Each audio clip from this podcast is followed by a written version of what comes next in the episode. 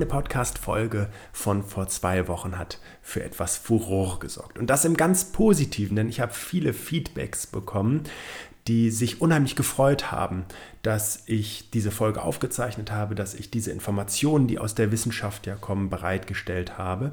Und es wurden auch in dem Zusammenhang natürlich Nachfragen gestellt und auch kritische Nachfragen und das hat mich tatsächlich riesig gefreut. Bevor ich heute in dieser Podcast-Folge darauf vertiefend eingehen möchte und dir wirklich nochmal ein paar ganz konkrete Handlungsstrategien im Umgang mit Stress ans Herz legen möchte, ist es mir wichtig, noch einmal die Dinge zusammenzufassen. Und dann möchte ich dich ganz, ganz dringend dazu einladen, dir diese Folge einfach nochmal anzuhören, um dich ein wenig mit dem Thema ausführlicher zu beschäftigen. Denn darauf baut auch ein wenig diese heutige Podcast-Folge einfach auf. Für alle, die jetzt die Podcast-Folge noch nicht kennen, eine gute Nachricht. Ich fasse ganz kurz zusammen, worum es gegangen ist. Und zwar haben sich große Studien ähm, beispielsweise von Keller, Litzelman und Whisk 2012 damit beschäftigt, inwiefern Stress, der in den vergangenen zwölf Monaten in welcher Intensität erlebt worden ist, nämlich eben ganz wenig, moderat oder auch ganz viel, und die Einstellung zu diesem Stress, ob er eben der Gesundheit schadet oder eben auch nicht, am Ende auch in einem früheren Ableben zeichnen. Und diese Studie hat ungefähr mit 30.000 Menschen gearbeitet, das ist also eine riesige Stichprobe gewesen und hat dann im Prinzip die Sterbestatistiken angeschaut. In dem Zusammenhang war tatsächlich nachzuweisen, dass wenn Menschen einen hohen Stresslevel haben und glauben, dass er ihrer Gesundheit schadet, dass es ein 43% höheres Risiko für ein frühzeitiges Ableben gab. Die Wissenschaftler sind tatsächlich so weit gegangen zu sagen, weil eben die, der Umkehrschluss war, wenn Menschen selbst hohen Stress haben, aber nicht glauben, dass er ihrer Gesundheit schadet, dann haben sie kein höheres Risiko, vorzeitig abzuleben. Dann ist ihr Risiko sogar genauso groß wie jemand, der wenig Stress hat und nicht annimmt, dass er seiner Gesundheit schadet. Und daraus haben die Wissenschaftler geschlussfolgert, dass es eben eine hohe Zahl an Sterbefällen in den USA gibt, die nicht durch Stress per se ausgelöst sind, sondern durch den Glauben oder die Bedenken, dass Stress der Gesundheit auch schaden kann. Und das ist natürlich eine krasse Aussage, gar keine Frage. Die Wissenschaftler haben in dem Zusammenhang dann weitere Untersuchungen durchgeführt, von denen ich jetzt noch mal eine hervorheben möchte. Und diese Studie hat sich dann damit beschäftigt, inwiefern selbst einschneidende Lebensereignisse, die immer auch einen großen Stress hervorrufen und Kummer und Sorgen hervorrufen, Inwiefern diese durch den regelmäßigen Kontakt mit anderen Menschen äh, aus unserem sozialen Umfeld aufgewogen werden können. Und da war die Erkenntnis, dass der regelmäßige Kontakt, ob in der Position des Unterstützenden oder dem oder der die Unterstützung bekommen hat, sich keine größere gesundheitliche Auswirkung aus diesen enormen Belastungen dieser Lebenskrisen ergeben hat. Und auch da zeigt sich einfach, wie wichtig die Unterstützung in Phasen einer hohen Belastung ist. Und dann habe ich noch eine ganze Menge darüber erzählt, was Stress eben auch im Körper für positive Eigenschaften hat. Und jetzt ist mir zunächst einmal ganz, ganz wichtig, über das Studiendesign der ersten Studie zu sagen, weil hier eben so ein bisschen auch die Frage kam, ist es da nicht so, dass Menschen grundsätzlich Stress mit einer negativen mit einem negativen Touch sehen, dass Stress eben immer für uns so konnotiert ist, also so verankert ist, dass wir glauben, dass er unserer Gesundheit schadet.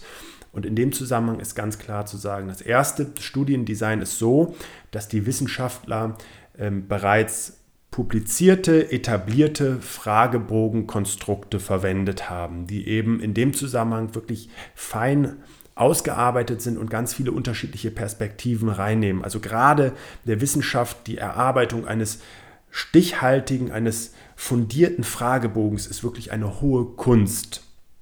Und die ist hier auch in anderen Studien eben schon etabliert gewesen und deswegen als grundsätzlich gutes Fundament für die Untersuchung angesehen worden. Und auch die statistischen Mittel, die dort eingesetzt worden sind, wer sich damit beschäftigen möchte, kann sich das gern auch nochmal in der Studie selber anschauen, sind fundiert genutzt worden. Und das Spannende, und das darf eben hervorgehoben werden, womit eben auch so ein bisschen diese Bedenken entkräftet werden, ist ja, dass es auch Menschen gegeben hat, die ein hohes Stresslevel hatten, aber eben nicht geglaubt haben, dass es der Gesundheit schadet. Also es gibt schon natürlich die Menschen, und die sind dann besonders gefährdet, die wirklich einen hohen Stress er erleben und glauben, dass er der Gesundheit schadet. Das ist natürlich sozusagen das äh, Worst-Case-Szenario. Da kommen zwei negative Faktoren, wenn man so will, zusammen. Aber es gab eben auch solche, die gesagt haben, du, ganz ehrlich, ich stehe schon ordentlich unter Strom, salopp gesagt, aber das kann mir nichts anhaben.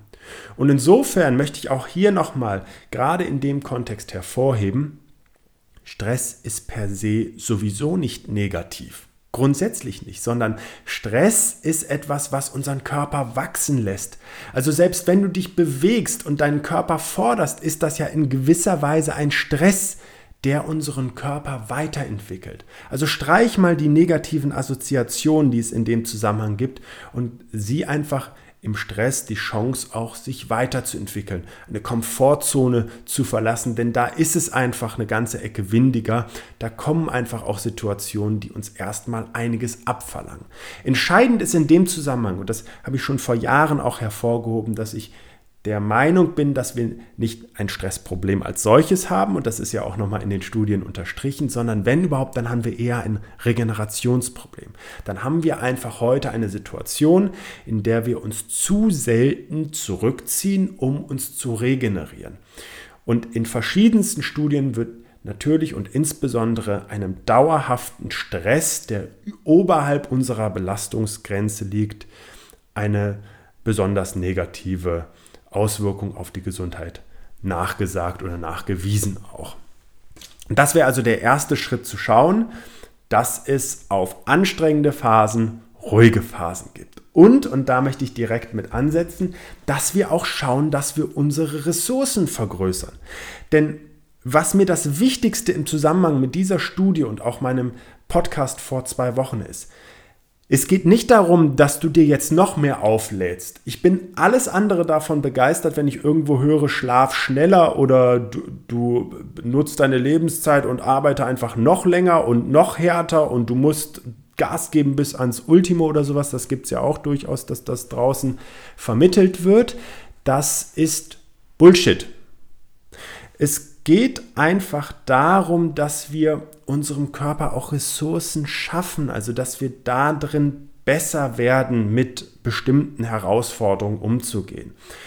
Und deswegen nimm für dich als allererstes die Erkenntnis mit, selbst wenn du einen guten Stresspegel hast und du nicht glaubst, dass er deiner Gesundheit schadet, schadet, brauchst du nicht noch mehr dir aufzuladen, sondern eben einfach das Gefühl dafür zu haben, dass, dass die Einstellung eine wichtige Rolle spielt und dass du weitere Puffersysteme aufbaust. Und die können wir beispielsweise durch Bewegung ausbauen. Ich habe vor Jahren in meinem Studium schon mit Professor Bloch dazu sehr spannende, auch persönliche Gespräche geführt. Denn beispielsweise ist es ja so, dass Bewegung erstmal auch einen Stressor für den Körper mitbringt. Es entstehen dabei auch durchaus freie Radikale. Und wenn wir es zu intensiv betreiben und übertreiben, dann schadet ja auch Sport der der Gesundheit. Also jeder, der Extremleistungssport schon mal getrieben hat oder auch beobachtet, dass das Menschen machen, der weiß, dass das nichts mehr mit Gesundheit zu tun hat, sondern dem Verschieben persönlicher Grenzen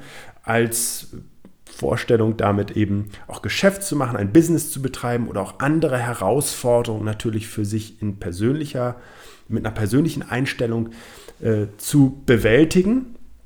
Aber grundsätzlich kann Bewegung in einem vernünftigen Maß eben, auch wenn es erstmal ein Stressor ist, Systeme in unserem Körper ankurbeln, die dann besser auch mit oxidativem Stress umgehen können. Das ist ja das Tolle daran, dass das dann mit einem ersten Invest einen ganz, ganz großen Return on Investment sozusagen auch für die Gesundheit in der Hinsicht gibt. Ansonsten ist es so, dass ich hervorheben möchte für Menschen, die regelmäßig unter Strom stehen, die also einfach auch einen bestimmten Stresspegel in ihrem Alltag haben. für diese Menschen ist es auch gerade, wenn es nur Phasen sind, umso wichtiger, gute Gewohnheiten zu pflegen. Denn es gibt Untersuchungen, die einfach zeigen, dass wenn wir unter Strom stehen, in Phasen beispielsweise, wo wir sozusagen in dem Sinne in unserem Business, in unserem Leben sprinten müssen. Für den einen oder anderen mag das der Hausbau, Hausbau sein. Wiederum für jemand anderen ist das vielleicht der Beginn der Selbstständigkeit oder eine Projektphase auf der Arbeit, wo eben dann mit, mit anderen Kooperateuren etwas äh, zu, zu Papier oder auch in die Praxis umgesetzt werden darf oder es ist irgendwie das Vorlegen bestimmter Zahlen in einem Jahresendgeschäft oder oder oder. Das sind ja Sprintphasen, wenn man so will, im Leben. Hier wird es umso wichtiger, gute Gewohnheiten zu haben, weil unser gesamte Organismus und auch der Geist da drin reduziert sich immer mehr auf das, was sich in unserem Leben dann verankert hat. Und das ist auch der Grund, warum Menschen, die eben nicht regelmäßig einen Power-Starter morgens machen oder ein 3x3 zwischendurch machen oder grundsätzlich eine gesunde Ernährung pflegen, dass die in den Phasen einfach ähm, das Gute noch ein bisschen mehr aus ihrem Leben zurückstellen, um sich vermeintlich auf das Wesentliche zu fokussieren. Und das schadet natürlich dann in vielfacher Hinsicht dem Organismus, weil es ja eigentlich darum geht, Ressourcen zu schaffen, wenn jetzt ein Ausgleich käme. Ein weiterer ganz wichtiger Aspekt ist für mich die Wahrnehmung. Ich bin ein großer Fan davon, eigene Grenzen auch wahrzunehmen und zu respektieren. Das heißt ja nicht, dass diese Grenzen nicht auch verschoben werden können, beziehungsweise wir an uns selber arbeiten, um uns weiterzuentwickeln. Das ist natürlich wiederum ein ganz anderer Faktor in diesem Zusammenspiel. Allerdings finde ich es wichtig, sich einzugestehen beispielsweise, wenn eine Situation einen persönlich überfordert. Wenn du beispielsweise das Gefühl hast, es ist im Moment einfach zu viel Arbeit, es wird zu viel in diesem Kontext verlangt, ob du nun in einem Angestelltenverhältnis bist oder für dich selber arbeitest oder vielleicht sogar über deine Arbeit hinaus private Herausforderungen zu bewältigen hast, dann ist es extrem wichtig, sich beispielsweise einfach mal die Frage zu stellen, ob das heute noch passieren muss oder ob es nicht einfach sinnvoll wäre, heute an dieser Stelle, wo vielleicht auch gerade der Moment der Überforderung immer deutlicher zutage tritt, zu sagen, ich stoppe jetzt heute und gönne mir lieber mal etwas Zeit für mich persönlich, um mir wirklich etwas Gutes zu tun und damit ja wiederum, und jetzt kommen wir zum vorherigen Punkt, wieder neue Ressourcen zu schaffen und mit einer frischen Energie zurück ans Werk zu gehen.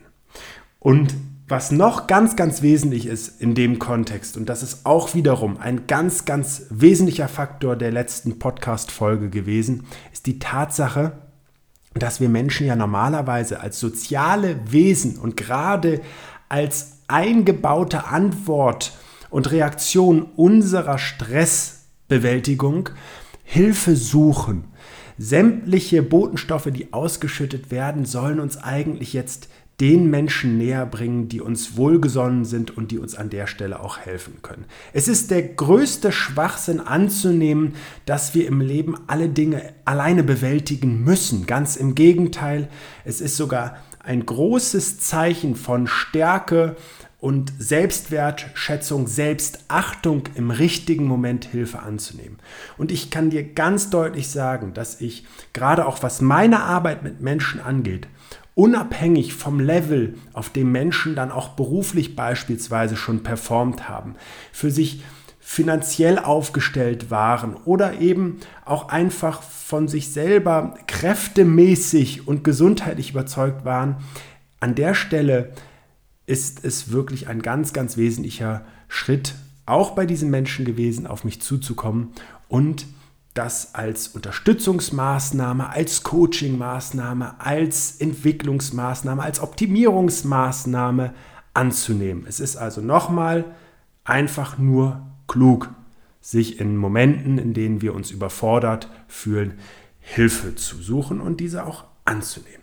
Und jetzt habe ich noch ein paar Punkte aus der Studie auch herausgegriffen, weil ich gerade natürlich auch weiß als Wissenschaftler, dass in der Diskussion oft auch nochmal wirklich ein paar Nuggets mit drin sind, ein paar ganz wesentliche Erkenntnisse da sind, die diskutiert werden, aber auch nochmal im Kontext anderer Studien das eingebettet wird. Also wenn du rein meine letzte Podcast-Folge nimmst, dann habe ich dir da drin natürlich im Prinzip das Ganze einmal versucht zusammenzufassen, dir sozusagen die Kernerkenntnis zu übermitteln. Aber wenn du beispielsweise selber einmal in die Studie reinschauen würdest, dann würdest du sehr schnell sehen, wie viel Wissenschaft es über diese Studie hinaus zu dem Thema schon gegeben hat. Auf der einen Seite, was eingesetzte Methoden wie den Fragebogen angeht, das habe ich ja schon gesagt, oder die Auswertungsroutinen, die Statistiken, die eingesetzt werden. Aber was auch überhaupt die Wissenschaftler dazu veranlasst hat, einer solchen Fragestellung auf den Grund zu gehen. Und es gibt so ein paar Bereiche noch im, in der Diskussion, die ich einmal hervorheben möchte und die ich sogar ganz klar wortwörtlich hier anführe. An individual's perception of health plays an important role in determining health outcomes. Das bedeutet nichts anderes, dass die Forscher und Wissenschaftler sagen, dass die Einstell persönliche Einstellung eines Menschen in Bezug auf die eigene Gesundheit eine ganz, ganz wesentliche Rolle als Vorhersage für die Gesundheit spielen. Und jetzt geht es weiter, die sagen ähm, etwas weiter unten, Studies have shown that having negative, an example pessimistic expectation of life events is predictive for poor physical and mental health and increased use of health care system. Und das sind äh, ein paar Forschergruppen, die das schon hervorgerufen haben. Das bedeutet nichts anderes, als dass Menschen, die eben eine negative, eine pessimistische Einstellung oder Erwartung für Lebensereignisse haben, die haben damit im Prinzip eine Vorhersage darauf, dass sie eine körperliche und mental schlechtere Gesundheit haben und eben auch häufiger das Gesundheitssystem in Anspruch nehmen, also Ärzte konsultieren unterschiedlicher Art. Nochmal einzig auf der Tatsache beruhend, dass diese Menschen eben in ihrer Einstellung her negativer den ähm, Lebensereignissen gegenüberstehen. Und da spielt natürlich dann wieder die persönliche, der persönliche Blick eine so entscheidende Rolle und an dem darf ganz entscheidend gearbeitet werden, um, um es auch einfach für sich selber schöner zu gestalten. Und jetzt möchte ich einen letzten Punkt noch aus dieser Studie und aus der Diskussion hervorgreifen. Und zwar steht wieder etwas weiter unten, furthermore, individuals with negative expectation are even more likely to exhibit negative health symptoms even when given placebo treatments.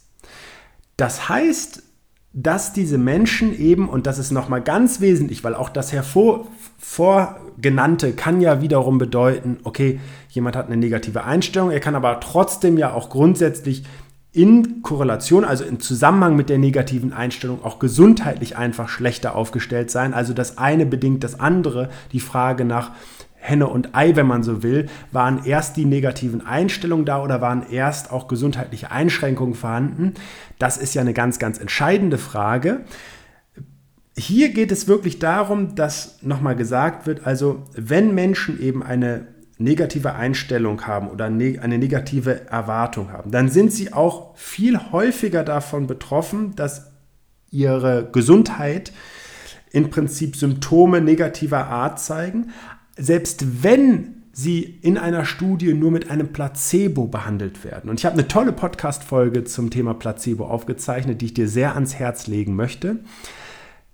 Im Kern bedeutet das, dass selbst ein Placebo, also ein Placebo ist nichts anderes als eine Gabe, die beispielsweise eines Medikaments, die keine Wirkung haben kann, weil es eben nicht wirklich was darin enthalten ist. Es ist also ein vorgetäuschtes Medikament, wenn man so will. Und Menschen, die eben jetzt erwarten, dass es negative Effekte hat, die können eben an der Stelle auch häufiger diese Symptome wirklich aufweisen in der Realität. Und gerade zum Placebo als Schlusswort sei gesagt, er ist weit, weit mehr als einfach nur eine persönliche Einstellung. Er hat wirklich auf zahlreiche biochemische Prozesse, die nicht im Kopf allein liegen, sondern im ganzen Körper liegen, unheimlich positive Einflüsse.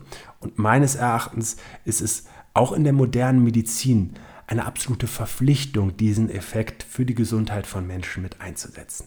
Ich hoffe, dass ich in dieser Podcast-Folge nochmal ein bisschen mehr Futter zum Thema Stress und die Reaktion oder Einstellung in Bezug auf Stress dir geben konnte, dass du mit den paar Beispielen wirklich ganz konkret etwas für dich jetzt machen kannst, um einfach an deinem Umgang mit Stress weiter zu wachsen und ihn gerne in den richtigen Momenten anzunehmen.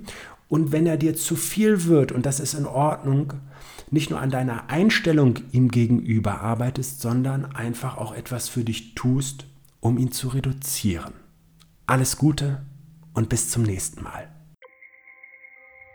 Schön, dass du dir für meine Podcast-Folge Zeit genommen hast. Um auch zukünftig auf dem Laufenden zu bleiben, empfehle ich dir, meinen Podcast direkt zu abonnieren. Außerdem freue ich mich über deinen Kommentar und eine Bewertung von dir. Ich wünsche dir eine bewegte Zeit. Bis zum nächsten Mal.